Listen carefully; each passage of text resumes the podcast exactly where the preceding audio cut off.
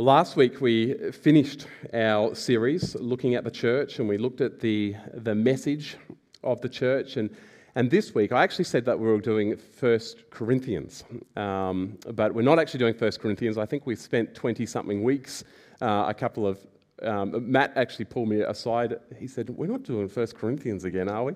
Um, and, and, no, it's um, it's it's Colossians. So we're going to be spending a, a fair bit of time in Colossians.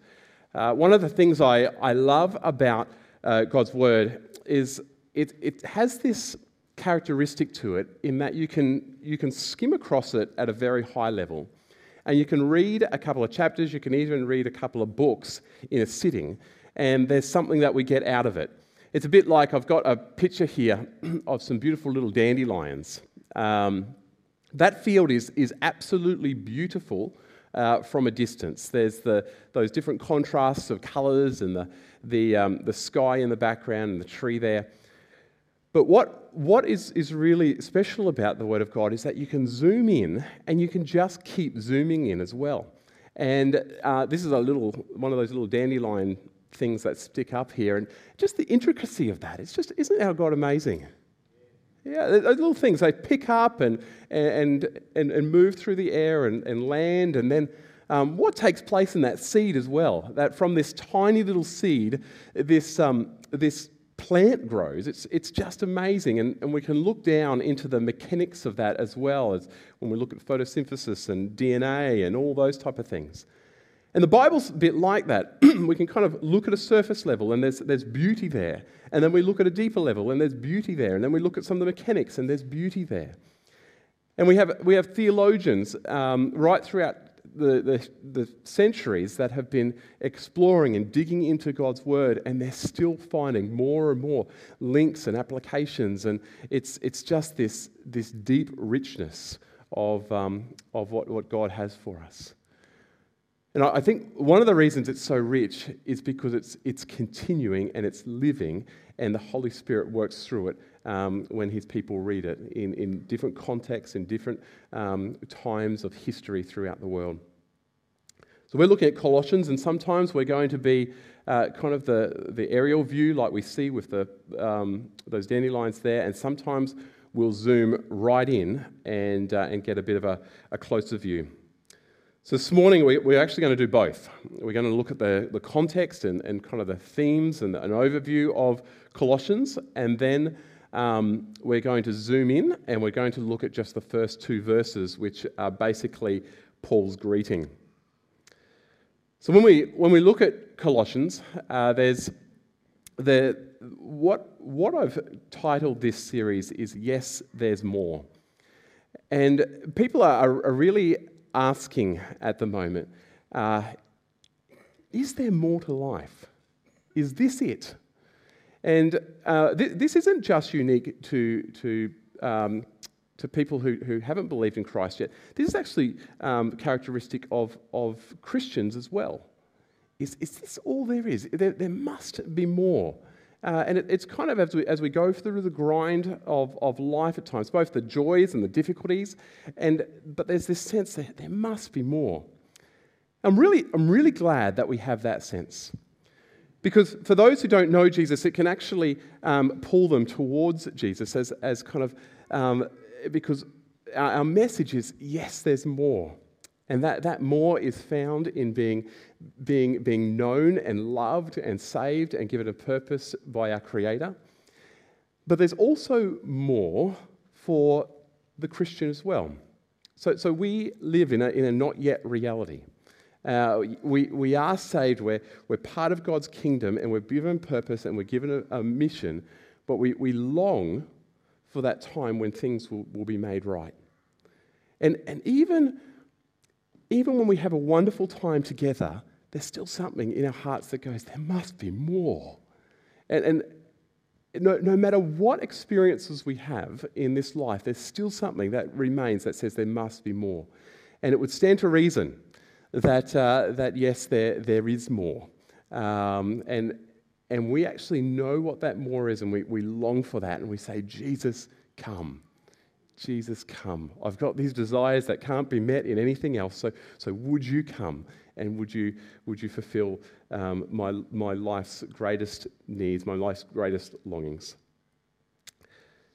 So, three things we're going to be looking, looking at as we move through this series. This is kind of just really big themes. It's themes that we see coming out of um, Colossians as well.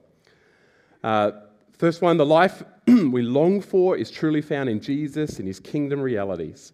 And uh, I was thinking about this how, we, in life, we so often uh, we, we long for something, and yet we so often satisfy ourselves with something that isn't can't truly satisfy.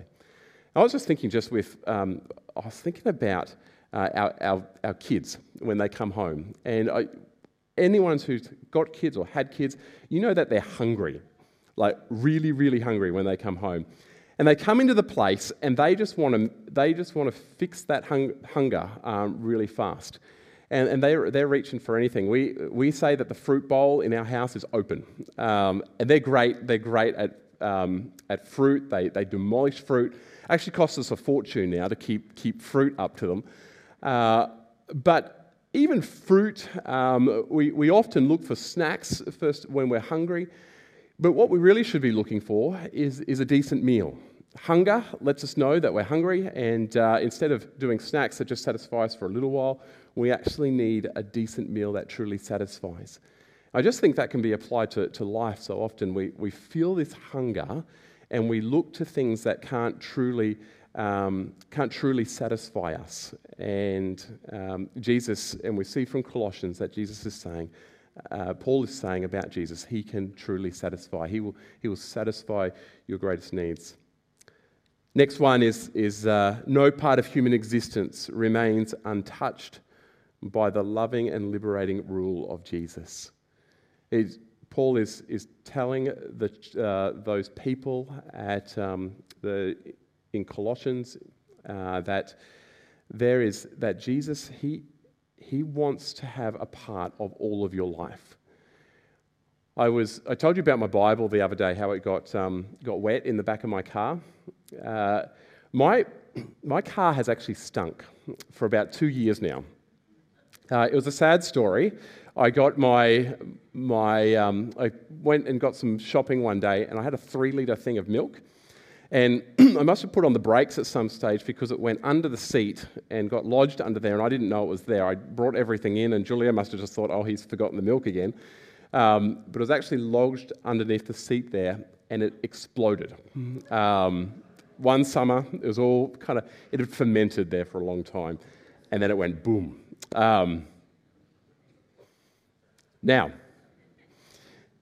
trying to get that smell out of your car is, is quite difficult, and I thought I'd like everything. I tried everything, put um, baking powder all over all those things from Supercheap. Uh, trying to get the smell out, and, and Matt comes down to coffee with me, and he's like, Mate, your car really stinks. Um, and I've, I've tried so hard to get this smell out. I've tried absolutely everything, but every time it rains, it, there's like spores in there, and they just kind of go for it again. They, they keep finding stuff to eat. I, I, would have thought they would have come to the end of it yet um, by now, but um, especially when it rains now, it really, really stinks.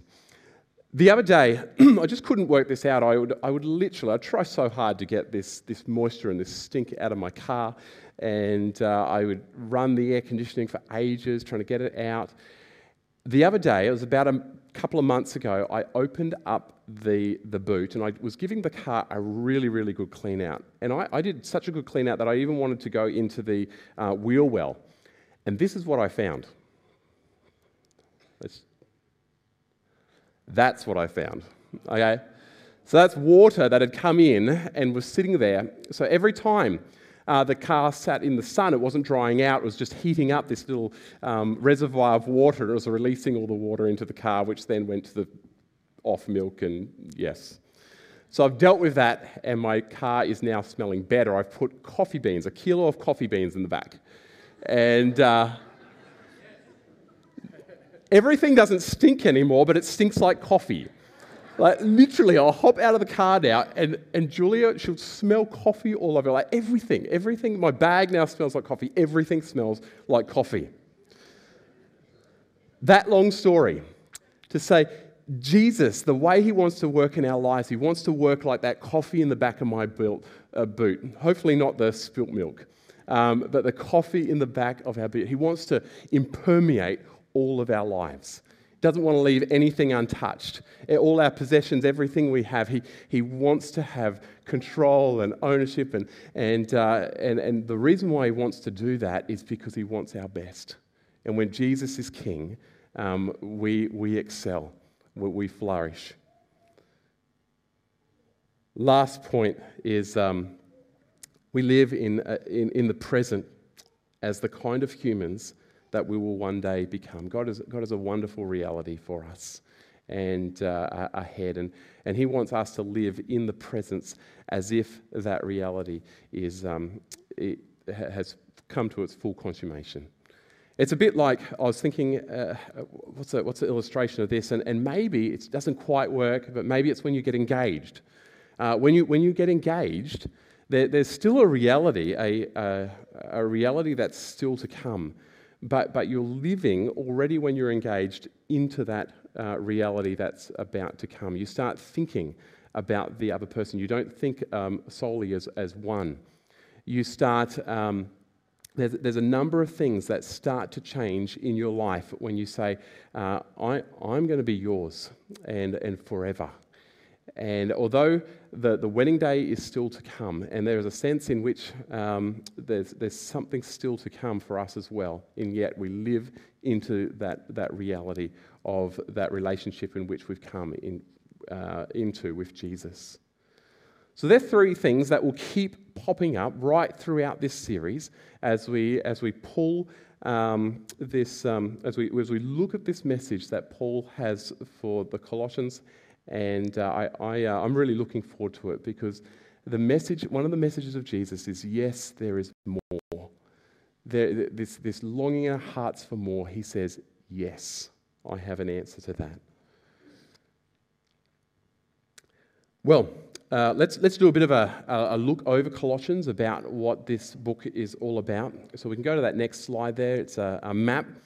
Um, Colossians was written by Paul, uh, the Apostle Paul. He was actually in jail when he wrote this letter.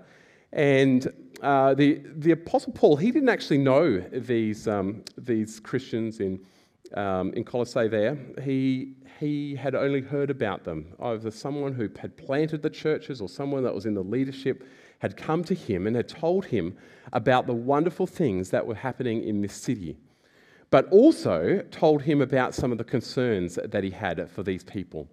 And uh, Paul, as an, as an apostle, he, his heart went out for this city. One of the things I, I really found interesting about this, this is a, just a, it's quite a little town. Um, it was pretty insignificant. It's in modern day Turkey now. And uh, it, it, actually hasn't been excavated to any great degree, it's, it's just a field at the moment. And the, the reason it hasn't been excavated is because it really was a nothing town. It just, nothing really happened there. It was kind of small and out of the way.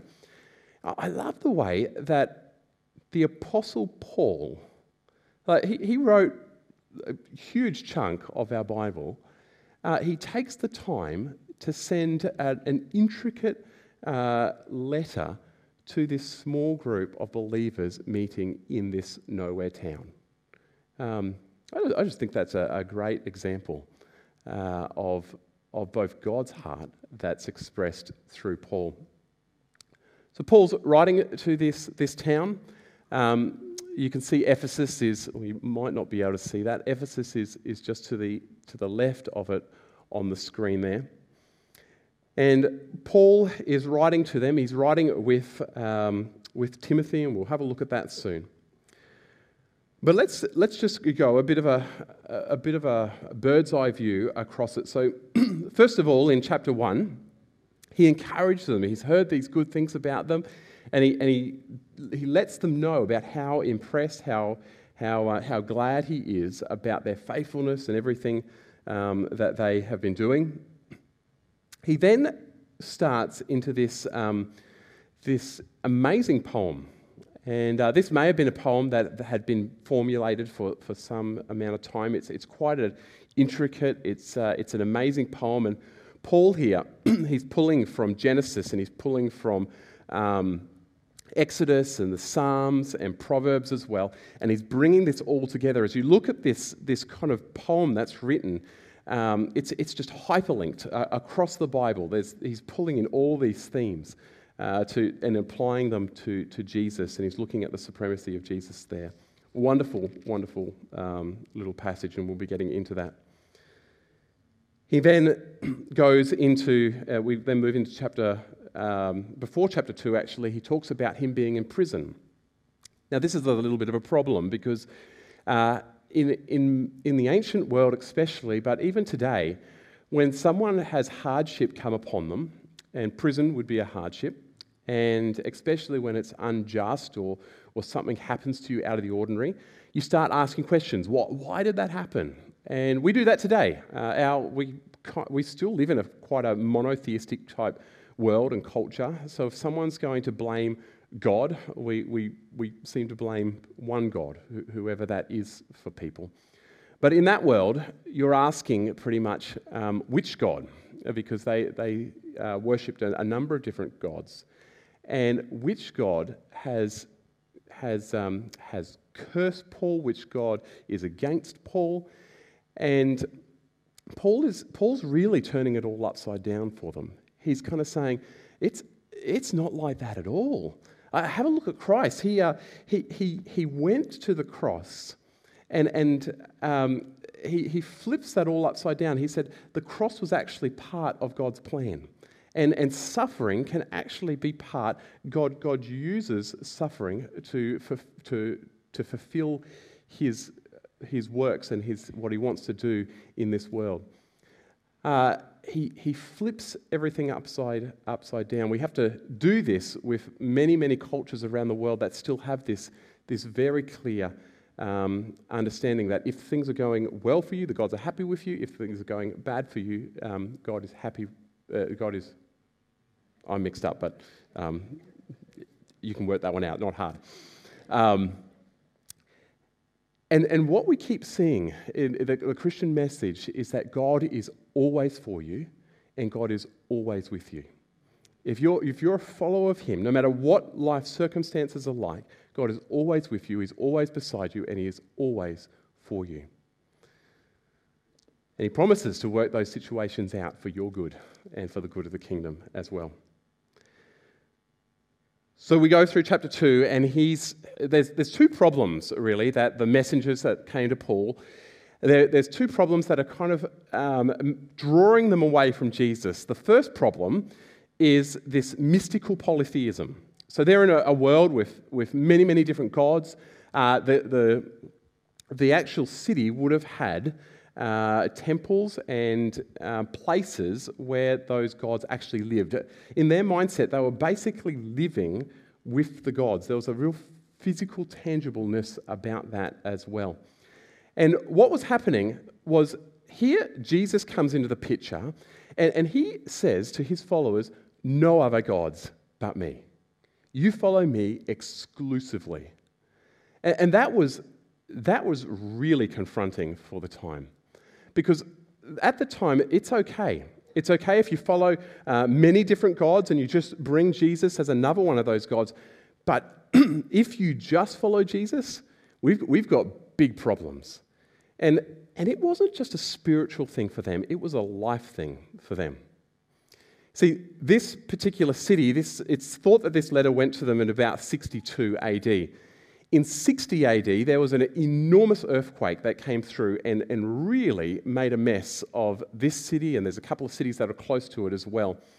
And so it was reeling. It was a, um, it was a fairly poor city, and um, so even two years after, it would have been kind of rebuilding, and it would have been really difficult um, economically.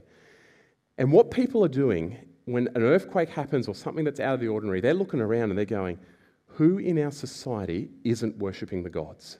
Who, who is it around here? And they look at the Christians and go, You guys. That's why in the, in the ancient world, Christians were blamed for so many things um, because they said, Jesus and Jesus alone.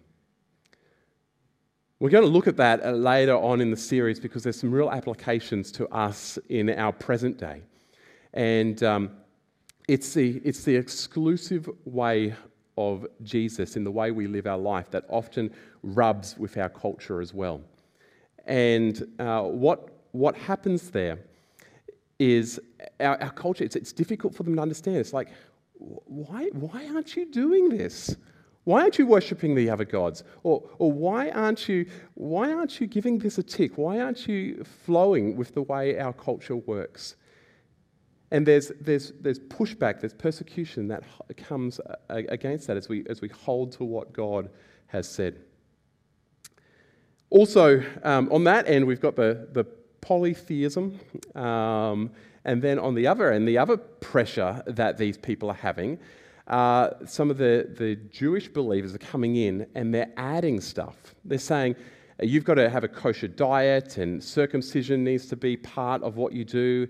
And, um, and also, what else did they say? They said about the, um, the special dates, the calendar dates. You've got to uh, follow them as well. It's a bit like the book to Galatians, where uh, Paul is correcting some stuff there as well. And he's, he's saying, to, he, Paul's really concerned about this.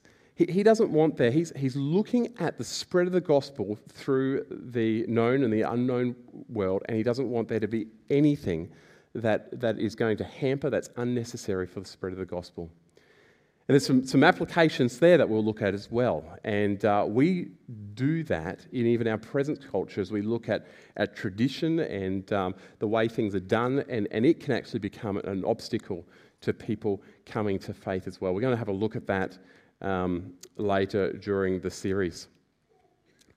We then get to chapter 3 and, uh, and chapter 4, and we're looking at application. And Paul looks at some real specific things in this, um, in this culture as how the supremacy of Christ applies um, to life. And, and hopefully, we'll do that all throughout our series as well. Look at how the supremacy of Christ, the, um, that good smell of Christ, impermeates all our life.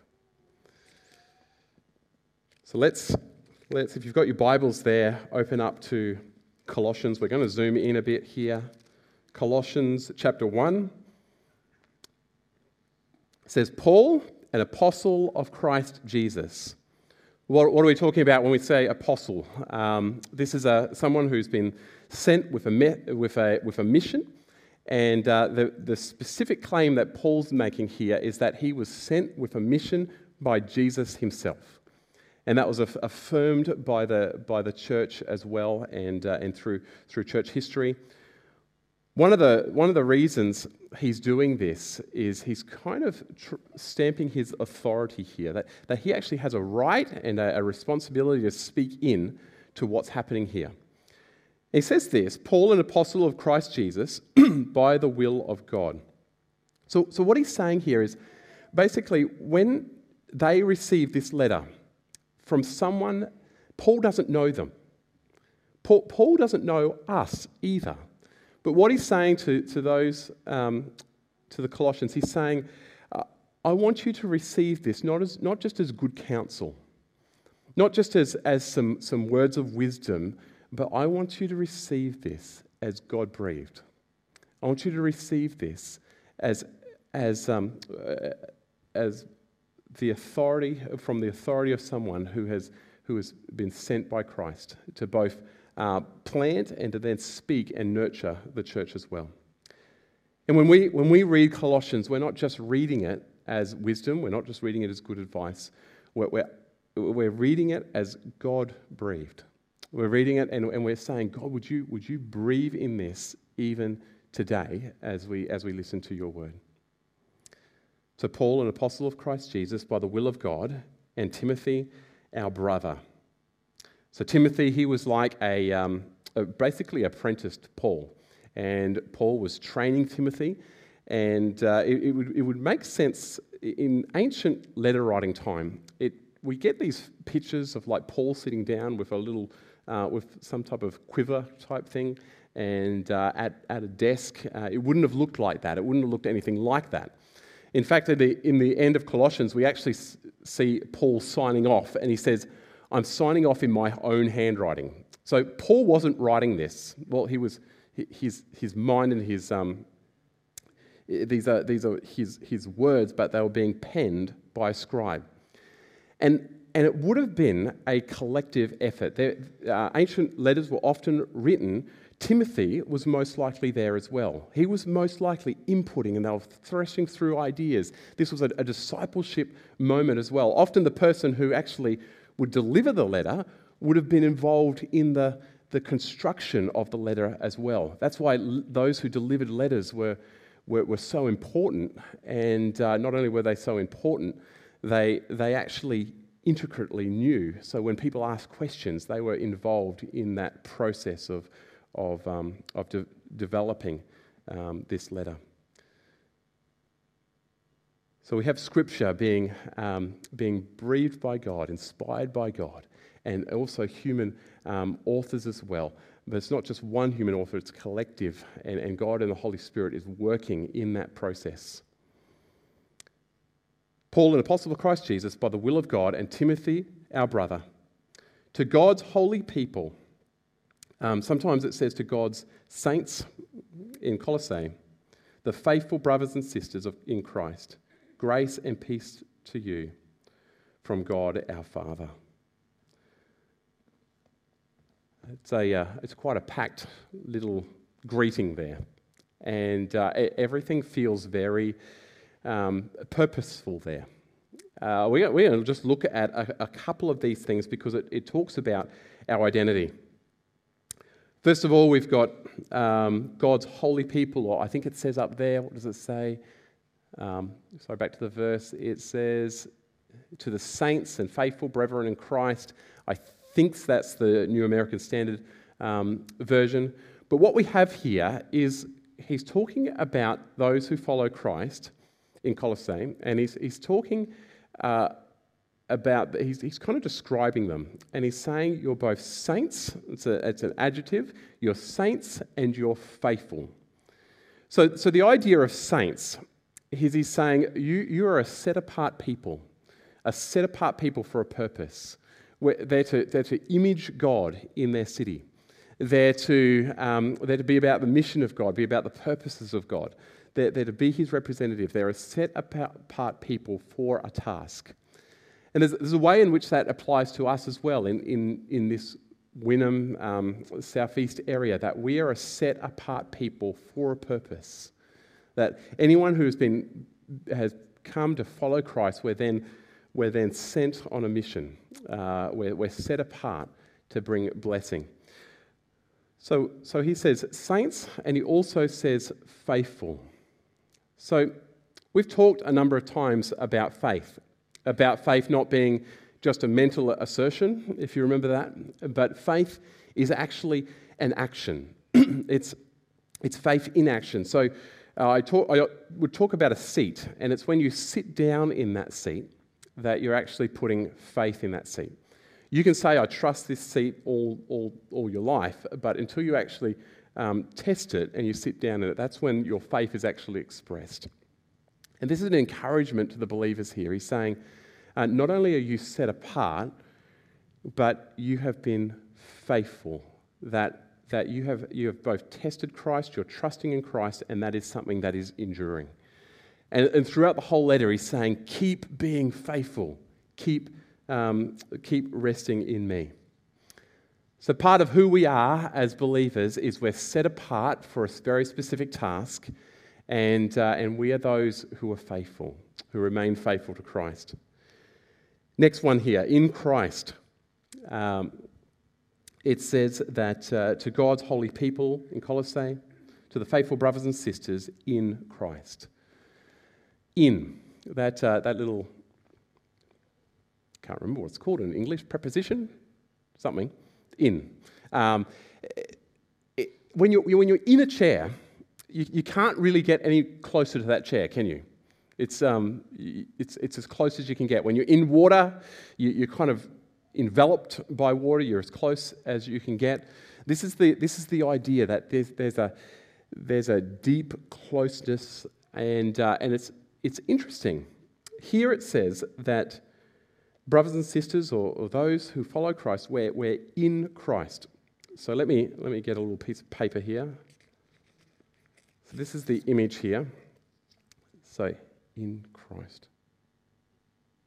Okay, brothers and sisters, in Christ. Okay, here we go. This is, um, so this is, this is Jesus, and, and we're in Him. So, so we're really, really, really close to Him, in Him. But it doesn't stop there. In, in 1 verse 27, it says that, um, says, To them God has chosen to make known amongst the Gentiles the glorious riches of, the, of, of this mystery, which is Christ in you. So not only is Christ, we, are we in Christ, Christ is in us as well. This is, this is deep levels of in. And, uh, and then we go to Colossians 3 3, and, and it says this it says, says here, For you died, and your life is now hidden with Christ in God. So Christ, Christ in us, we're in Jesus, and Jesus is in God the depth of intimacy here, of, of connection of the believer with God, is he's pretty much he's, he's nailed every type of in really like, we are in in in that's, that's really good news he has bound himself to us in and outside us and over us. And, and, uh, and that has huge implications because when things come against us, they've got to go, get against, uh, go through quite a lot of things because we are in Christ. Then goes, brothers and sisters, this has the idea of, um, of family. We are, we, are the, we are the family of God. We talk about that quite often here. It says in Ephesians, so then you are no longer strangers or aliens but you are, fo- you are fellow citizens with the saints and members of the household of God. This language of household, this language of family, it's used um, right throughout Scripture. It's actually um, that household there is the word oikos. And um, so, so there's, there's something that happens very special when we are in Christ and Jesus is in us and we are in God because we are, as follow believers in Christ, we are all in that. And there's something that happens to our, our very reality. It, it's, it's such that when you go to a different country and you meet a Christian, there's something. Do you know when, when um, John was in, in the womb and Jesus was in Mary's womb and, and they kind of leapt um, when, they, when they met each other? There's, there's something that goes on when you meet another Christian. Um, there's something, the, the spirit kind of, I don't know how to quite describe it, the spirit leaps, there's a, there's a connection. And it's more than just we believe the same stuff, we follow the same God. There's something deep that's, that's transformative that's going on that unites us to one another. But there's a, there's a special family relationship that we have in, in a local gathering, in a local, um, in a local church as well. Because we have, we have responsibilities to one another and um, we, we go through life with one another through the, through the ups, through the downs. And just like in a family, how you have a responsibility to one another, we have a responsibility to, to one another in the household of God here as well. How do we do that in a church of this size? I know um, most of us are sitting here and, and thinking, I don't even know some of the people here. That's, that's the reality. And uh, there, there is a reality in which we can be family to one another on a, on a bigger scale. We can do things together. We can mobilize um, to, to help someone in need. But the everyday experience of family happens in smaller groups. It, it happens in, in, in small groups when you come together. It happens in those natural friendship groups that, that just form. It happens in ministry groups. And, and that's just a very practical thing a family of, of, of hundreds of people, um, the, the intimacy can't quite be as, as deep as, as what God would want us to ex, ex, um, experience. So uh, there's, a, there's a necessity for us to uh, come into to smaller groups to express what it means to be the family of God. The last one, we'll, we'll end here. Um, he ends by saying, Grace and peace to you from God our Father. our Father. That's uh, we're, we're His children. And our experiences of our own Father tends to have a, an implication of how we see God as a Father. And uh, if we've had a bad experience, that, that can make it quite difficult. But even if we have a good experience, it still doesn't come close to, to, the, to who God is and his character and the way that he wants to be to us as Father. So, what, what we have to do is we, we almost have to lay that down, whether we have a great dad or a not so good dad, and we say, um, Jesus, and, and, and, and would, would you show me what God as Father is really like? I just want to race through just a, a few of them. God's patience and kindness. Wow, that is really small. God's patience and kindness, it never runs out. This is, a, this is from the Psalms. From everlasting to everlasting, the Lord's love is with them who fear him. This is Psalm 106, verse 1. For he is good and his love endures forever. Every, every dad, patience, kindness runs out. Um, and this is a God that just keeps, he, he's just there again and again and again. He's there for us. God, as Father, He is always approachable. We read that verse earlier.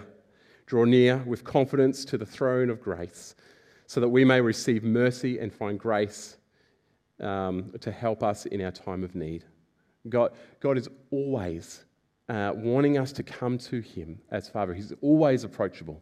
Now, I get busy sometimes, and I, uh, my kids know when they can't approach me. I kind of just give off this aura or something, uh, and they just, they just kind of know. Um, and and that, can, that can be good when you've just got to get something done, but, but it, can, it can leave within them this feeling of, of when is dad approachable, when is he not. Um, God never gives off that. He, he is always come. Come confidently before my throne room. You, you can never you never have to earn his love. God, God demonstrates his love to us in this. While we were still sinners, Christ died for us. That's from Romans. We don't have to earn his love. We, we never had to earn his love. We couldn't earn his love, and we don't have to earn his love now. You'll never blow it enough to lose his love. This is uh, what it says in Romans again. Neither death nor life, nor neither death nor life, nor angels or demons neither the present nor the future, nor any powers, neither height or depth or anything else in all of creation will be able to separate us from the love of God that is in Christ Jesus our Lord. This is Paul. He's going through every imaginable uh, thing that he can think of to say, there is nothing that you can separate you from God. You will never blow it enough to lose his love. I love, love the way Jesus, so he's like a, a gentle shepherd shepherding his sheep in the way he tells that story of the prodigal son. And uh, that's a son that absolutely blows it. And, and I, I love the way that he's going back and he's thinking, God can't possibly accept me. And, and, and this father, which, which gives us an illustration of what our father's character is like, he runs and he embraces him and he restores him. God gives wisdom generously. If anyone lacks wisdom, you shall ask God, who gives generously to all without finding fault, and it will be given to you. God has good gifts for us, and He wants us to come and say, God, would you, would you give me what I need? And He gives them freely. God lets us make our own choices. Now, this is an interesting one. God isn't a God that just says, uh, this is the way you'll do it. And uh, he, he, gives, he gives guidelines. Uh, he, he has, it, it's just like, it's like my kids. Um, I want them to live well. But I want them to make their own choices in living well as well. Uh, I, I, I, don't expect them to, to live as robots in, in relation to what I have told them exactly the path um, set. They, they're, they're free to make choices, and, and that is good. It, it really it makes you think about this verse. It says, um, He causes all things to work together for good for those who love Him, to those who are called according to his purpose. Now, this is a, that's a wonderful verse because I know that I go off the path. I, I come out of alignment with God often. And I've got, to, I've got to come back into alignment with him and his ways.